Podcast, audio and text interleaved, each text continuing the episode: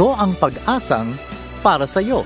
30 minutong pag-aaral, pagsasaliksik at pagpapala mula sa salita ng Diyos. Bawat linggo ay sinisikap ng programang ito na ihatid sa inyo ang tanging gabay na maaasahan sa masalimuot na mundong ito, ang makapangyarihang salita ng Diyos. Kami sa pag-asang para sa iyo ay naniniwala na ang pag-asa ay walang humpay na dadaloy sapagkat ang Diyos ang bukal ng buhay na pag-asa. Bago natin pakinggan ang salitang magpapalakas at magpapalaya, pakinggan natin ang natatanging bilang na ito.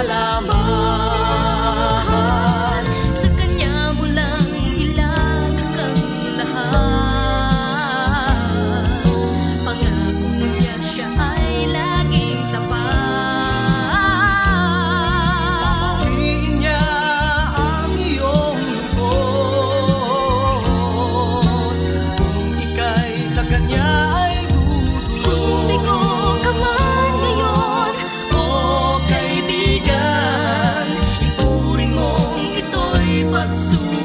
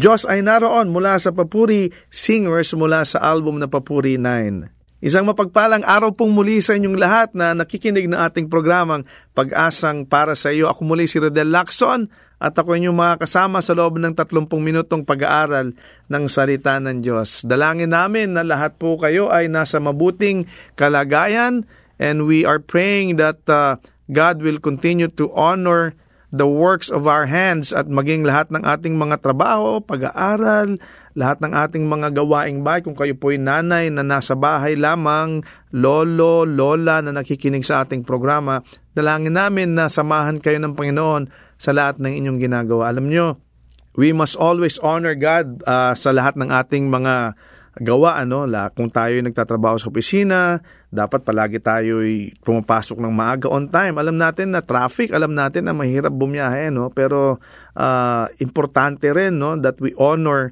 God uh, sa ating ginagawa sa pagpasok ng maaga. Hindi lamang ang Panginoon ang ating no-honor dyan, kundi nabibigyan din natin ng respeto ang ating mga kapwa manggagawa, ang ating mga katrabaho, kaopisina. Bakit? Kasi hindi natin nasasayang ang kanilang oras kapag tayo pumapasok ng maaga, marami tayong uh, natatapos. At of course, magandang testimony yan sa ating mga mananampalataya testimony sa atin yan para sa mga kasama na sa trabaho na nakikita nila, aba, itong mga na mga kasamahan kong mga nagbabasa ng Bible palagi, pinamumuhay naman pala nila ang kanilang mga itinuturo. Bakit? Sa pagpasok ng maaga, and you know, and uh, being example sa ating mga workplaces. At kung tayo naman nasa bahay lamang, of course, kung tayo mga nanay, tatay na nasa bahay, we must always all be an example also sa ating mga anak. Dahil uh, nakikita yan, tinitinan tayo ng ating mga anak. Dapat tayo lahat ay makitaan ng example ng ating mga nakakasalamuha. Maraming maraming salamat muli sa lahat ng ating mga tagapakinig na patuloy na nakatutok sa kanilang mga radyo every week na lang. No? Hindi sila nagsasawa at patuloy silang nakikinig sa ating programa. And of course, lahat ng mga nag-birthday, alam nyo, every week na lang bumabati tayo kasi hindi tayo nawawalan ng mga tagapakinig na talagang nagse-celebrate ng kanilang birthday at ayaw naman natin silang mamiss na batiin. Kaya binabati natin si Alain De Olaso, si Danny Alano, Efren Aguirre, si Pati Malay, si Roda Jose, happy birthday sa inyo, kay Chelsea Di Pedro, kay Felicidad Baby Diaz, kay Senet Ronquillo, kay Marvin Maglonso, kay Karen Panganiban, kay Troy Latlan, Patricia Paraso at kay Neil Isaac Pala. Happy birthday sa inyong lahat at uh, pagpalain kayo ng Diyos sa inyong kaarawan ngayong linggong ito. Dumako naman tayo ngayon sa pag-aaral ng salita ng Diyos. Alam nyo, nung ako'y uh, nag-aaral pa sa high school, natatandaan ko may isang uh, uh, isang sitwasyon o isang uh, pagkakataon kung saan natanong ako nung aking kaibigan. Uh, hindi ko siya kaeskwela, pero of course, nagsisimula na kasi akong uh, mag-aral ng salita ng Diyos noon. May mga Bible studies na kami at uh, marami na nagtuturo sa amin. Pero sa isang kwentuhan namin nung kaibigan ko, napag-usapan namin yung mga nangyayari sa kapaligiran, napag-usapan namin yung nangyayari sa mundo.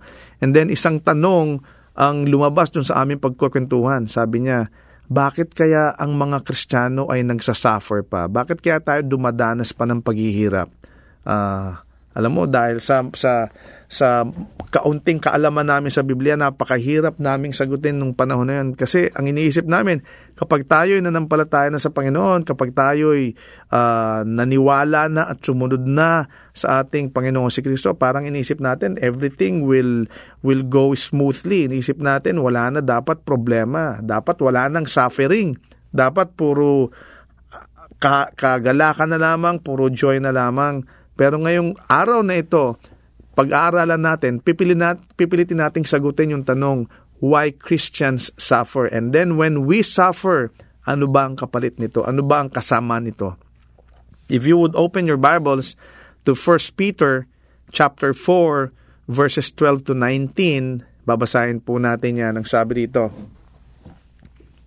Dear friends, do not be surprised at the painful trial you are suffering ang sabi sa ibang uh, translation, do not be surprised at the fiery ordeal that has come upon you to test you, as though something strange were happening to you. Verse 13, But rejoice inasmuch as you participate in the sufferings of Christ, so that you may be overjoyed when his glory is revealed. If you are insulted because of the name of Christ, you are blessed, for the Spirit of glory and of God rests on you. If you suffer, it should not be as a murderer or thief or any other kind of criminal or even as a meddler. Verse 16, however, if you suffer as a Christian, do not be ashamed, but praise God that you bear that name. For it is time for judgment to begin with God's household, and if it begins with us, what will the outcome be for those who do not obey the gospel of God? Verse 18, And if it is hard for the righteous to be saved, what will become of the ungodly and the sinner? So then, those who suffer according to God's will should commit themselves to their faithful Creator and continue to do good. Kagaya nga nung nabanggit ko kanina, yung isang pagkakataon na yon, no? Bakit ba nagsasuffer ang mga Kristiyano? Alam nyo, ang suffering is a very unpopular subject, no? Ayaw natin pag-usapan minsan yan. Bakit? Kasi hindi nga natin gusto na magdanas tayo o we do not want to experience suffering sa ating Christian life. You know, mas maganda pag-usapan yung salvation na lang. It's more pleasant than suffering. Let's talk about salvation. Yun ang palagi na sinasabi. Mas, ma, we have something to look forward to. Huwag nating anticipate, huwag natin expect ang suffering, huwag natin pag-usapan. Because it is an unpopular subject. Ayaw nga natin pag-usapan yon. Pag-usapan na lang natin ang heaven. Mas magandang pag-usapan ng kalangitan. No? It is more pleasant than heartache. Kaya lang kapatid, Itong tandaan natin, suffering is a real part of life. Ito'y katut- makatotohanang parte ng ating buhay. No? Hindi natin ito mapasusubalian, hindi natin ito maiiwasan. You know, pag tayo naglalakad, every hospital that we pass, you know, it says that suffering is real. Kasi nga, nakita mo sa mga, pag dumadalaw tayo sa mga may sakit, nakikita natin nagsasuffer yung mga may sakit. Hindi lang yung mga may sakit, kundi pati yung pamilya, na may sakit yung parte ng miyembro ng kanilang pamilya. It is suffering is so real when we see hospitals no full of sick people. And then pag nakikita natin, naririnig natin yung sirena ng mga ambulansya, it's all it also says that suffering is also real. It's not only physical. Ang suffering, it's not only physical, but it is also mental. Sometimes, no, may isip natin, yung mga nagsasuffer ng failure sa kanilang buhay, nagtrabaho sila ng ma- mabuti, nagpakahirap, marami silang pagpapagod, pagpapagal na ginawa sa kanilang buhay, but at the end, they fail. No? So, suffering din yan, mental anguish din yan. Kaya nga marami tayong mga suicide prevention organizations, marami mga teen pregnancy uh, uh, counseling programs. Bakit? Kasi meron mga mental suffering din na, nang, na nangyayari, hindi lamang physical. At ang gusto nating sabihin, hindi lamang sila ang nagsasuffer ng kahirapan o nagdumadanas ng suffering, kundi tayo rin mga Kristiyano. Christians also have trials. Ah, malino na malino yan sa ating binasa. Ang sabi sa verse 12, Dear friends, no? Uh, si, si Pedro ito, ang sinasabi niya, Dear friends, do not be surprised at the painful trial that you are suffering. Ibig sabihin, no, hindi isang kakatwa o strange na bagay sa ating mga Kristiyano kapag tayo'y nakakaranas ng trials o ng suffering. Dahil darating at darating daw yan, ang sabi niya, as though something strange were happening to you, wag daw tayo mabigla. Bakit? Kasi makatotohanan at isang bagay na daranasin ng mga Kristiyano ang suffering o ang trials na sinasabi rito sa Biblia. No? Uh, ang iniisip kasi natin kapag tayo ligtas na, wala nang trials. Hindi totoo yun kapatid. May honeymoon period. Palagi natin sasabi sa isang bagay, sa isang uh, isang pagkakataon, sa isang senaryo, palagi may honeymoon period. Ang han- ibig sabihin ng honeymoon period, sa umpisa, lahat maganda. Pero sa pagkatapos ng lahat ng yan, no, mararanasan mo ng talagang katotohanan. Kapag tayo, yung, ta, natandaan nyo ba, nung tayo bagong born again, talagang napakainit natin. Parang ang ganda-ganda ng mundo. Parang napakagan, napakagaang ng lahat ng bagay sa atin. Pag nag-pray ka, sinasagot ka talaga ng Panginoon. No? Kapag tayo may gusto na gawin, talaga namang excited tayo. Lahat na lang ng bagay na maganda dumarating sa buhay natin. Yun ang honeymoon period. Pero pagkatapos nun, makikita natin ang realidad na may, may suffering din pala meron din palang pagdanas ng paghihirap ang pagiging kristyano. Totoo yun. You know, pag tayo naging kristyano, pag tayo naligtas na, may kasama itong uh, suffering at balino na binanggit yan sa Biblia. Bakit ba tayo nagsasuffer? Bakit? Kasi we live in a sinful world. Ang mundong kinabibilangan natin ay makasalanan. At kapag may kasalanan, may paghihirap may suffering na magaganap. Lahat tayo makakaranas ng trials, ng suffering dahil tayo ay nakatira sa isang makasalanang mundo. At we are part of the fallen race. Nung nagkasala si Adan at si Eva, nung bumagsak ang ang sangkatauhan kasama tayo ron fallen race yan lahat tayo mula ating kanununuan hanggang sa magiging mga apo natin kasama tayong lahat sa fallen race no and if we are part of the fallen race we are surely be experiencing sufferings. And then, lahat tayo nakatira rin sa mundo kung saan maraming gera, maraming away, hindi ba? Pag nakikita natin yung mga bawat bansa, kahit sa isang bansa lang, hindi, hindi, maaring hindi bansa sa bansa, kundi mga mamamayan lamang sa isang bansa na nag-aaway, nagkakaroon ng gera, nagkakaroon ng patayan, hindi ba't may suffering doon? Malinaw na sinabi ng Biblia yan na tayo'y magkakaranas ng gera, makakaranas ng, ng earthquake. Suffering yan. Eh, na, nakatira tayo sa mundo kung saan ang earthquake, ang tornado, ang bagyo ay napaka-natural It's a natural occurrence sa ating mundo, sa ating bansa lalo tigit na. And, you know, we are also living in the world where, uh, where sin runs rampant and greed brings violence. Maraming mga ganit dito, maraming mga makasalanan, tayong lahat, lahat tayong makasalanan, pero we live in a world kung saan ang violence ay nananaig. So we will suffer. And also, we suffer we have trials, Christians have trials because of the power of Satan, di ba? Ang sinabi ron, wag nating, etong gusto nating linawin kapatid, sinasabi natin, greater is He that is in us than He that is in the world. Totoo yun.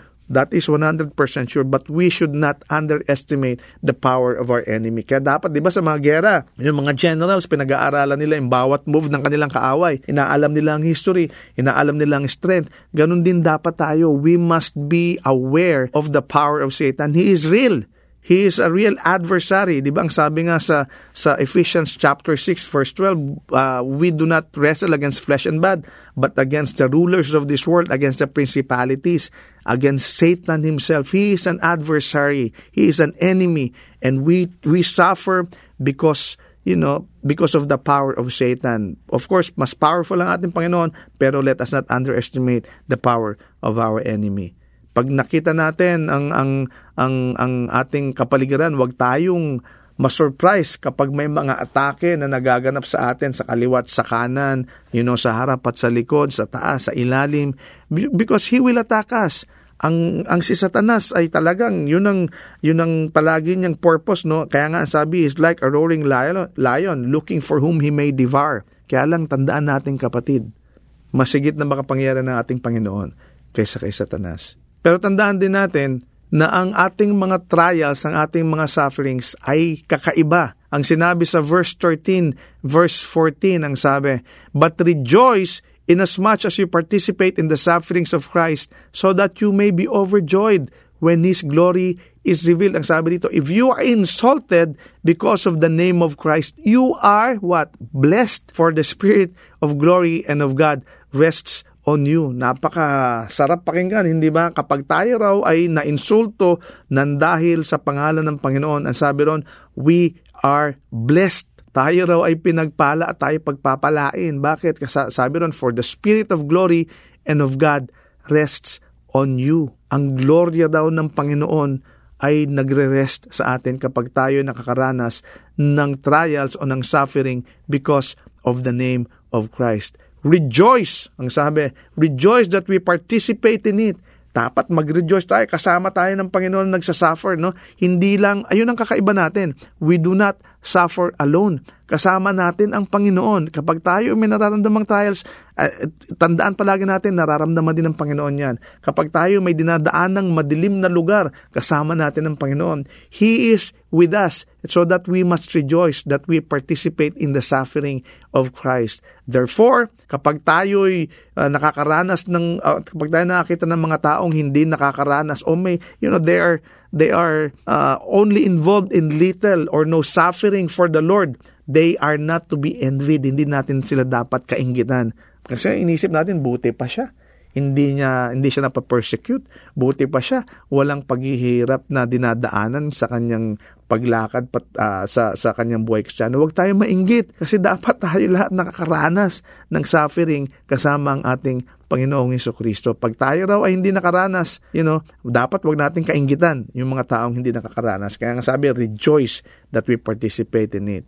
At uh, ito pang maganda, ang sabi, those who suffer because of our loyalty to Christ, you know, are blessed. Sabi, for the Holy Spirit will rest on us in a very special ways. Ang ating buhay magiging puno ng presensya ng banal na espiritu that will work in us, that will bless us, that will help us, and that will provide for us with what? With the foretaste of heaven's glory. Mararanasan natin yon. Mar- mar- makikita natin sa buhay natin na ito ang kaluwalhatian ng kalangitang pinangako ng Panginoon sa akin kapag tayo'y dumanas din ng paghihirap o ng suffering o ng trial kasama si Kristo. Isa pang bagay na kaya kakaiba tayo kapag tayo may mga trials na naranasan, meron tayong mga kapatiran na pwede tayong tulungan o that can stand with us in our sufferings. Hindi ba? Kaya nga, yung sinasabi ni Pablo, do not give up in meeting with each other. Do not give up in fellowshipping. Bakit? Kasi doon tayo nagkakaroon ng kalakasan sa pamamagitan ng pagsasama natin sa isang fellowship, sa isang grupo, sa isang simbahan, sa isang iglesia. Kung saan nagpapalakasan tayo. Kung tayo nanghihina, meron tayong mga kapatid na pwede tayong uh, bigyan ng kalakasan sa pamamagitan ng kanilang presensya. Ang sinabi rin, we have the day of glory ahead of us di ba? Ang sinabi sa sa Romans chapter 8:18, ang sabi doon, I consider that our present sufferings are not worth comparing with the glory that will be revealed in us. Hallelujah. Hindi ba? Napakasarap, napakagandang pakinggan. Ang sinasabi dito ni Pablo sa mga taga-Roma, sabi niya, we consider that our present sufferings, yung mga nararanasan daw natin ngayon, hindi, wal, katiting lang yan, sabi, walang kwenta yan kumpara sa kaluwalhatian na ipapakita sa atin ng Panginoon compared to the glory that will be revealed in us. Napakasarap uh, hintayin yung pagkakataon na yon. You know, and we can always find joy even in our suffering. We can rejoice even in our disgrace. And even in the dark hours, we know that Christ is working in us and with us. Pero sometimes, yung ating suffering, tandaan natin, we do not only suffer because of Christ. Sometimes, Minsan, dap, sana nga, sometimes lang. Kaya lang, minsan, a lot of times, no?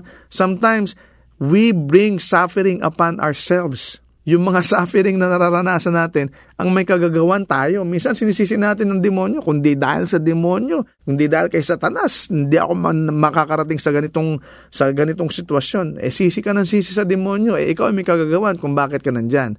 Nagpatalo ka sa demonyo, nagpadala ka kay Satanas, kaya ka nandyan. Kadalasan sinisisi natin siya. Eh. Minsan, you know, iniisip natin, hindi man ito ako nagsasuffer para sa Panginoon, pero ang suffering ko na ito dahil sa sa, sa kaaway ko, dahil sa kapitbahay ko, dahil sa mga ka, kaopisina ko, minsan dahil sa asawa ko. Hindi kaya ka nagsasuffer dahil sa iyo.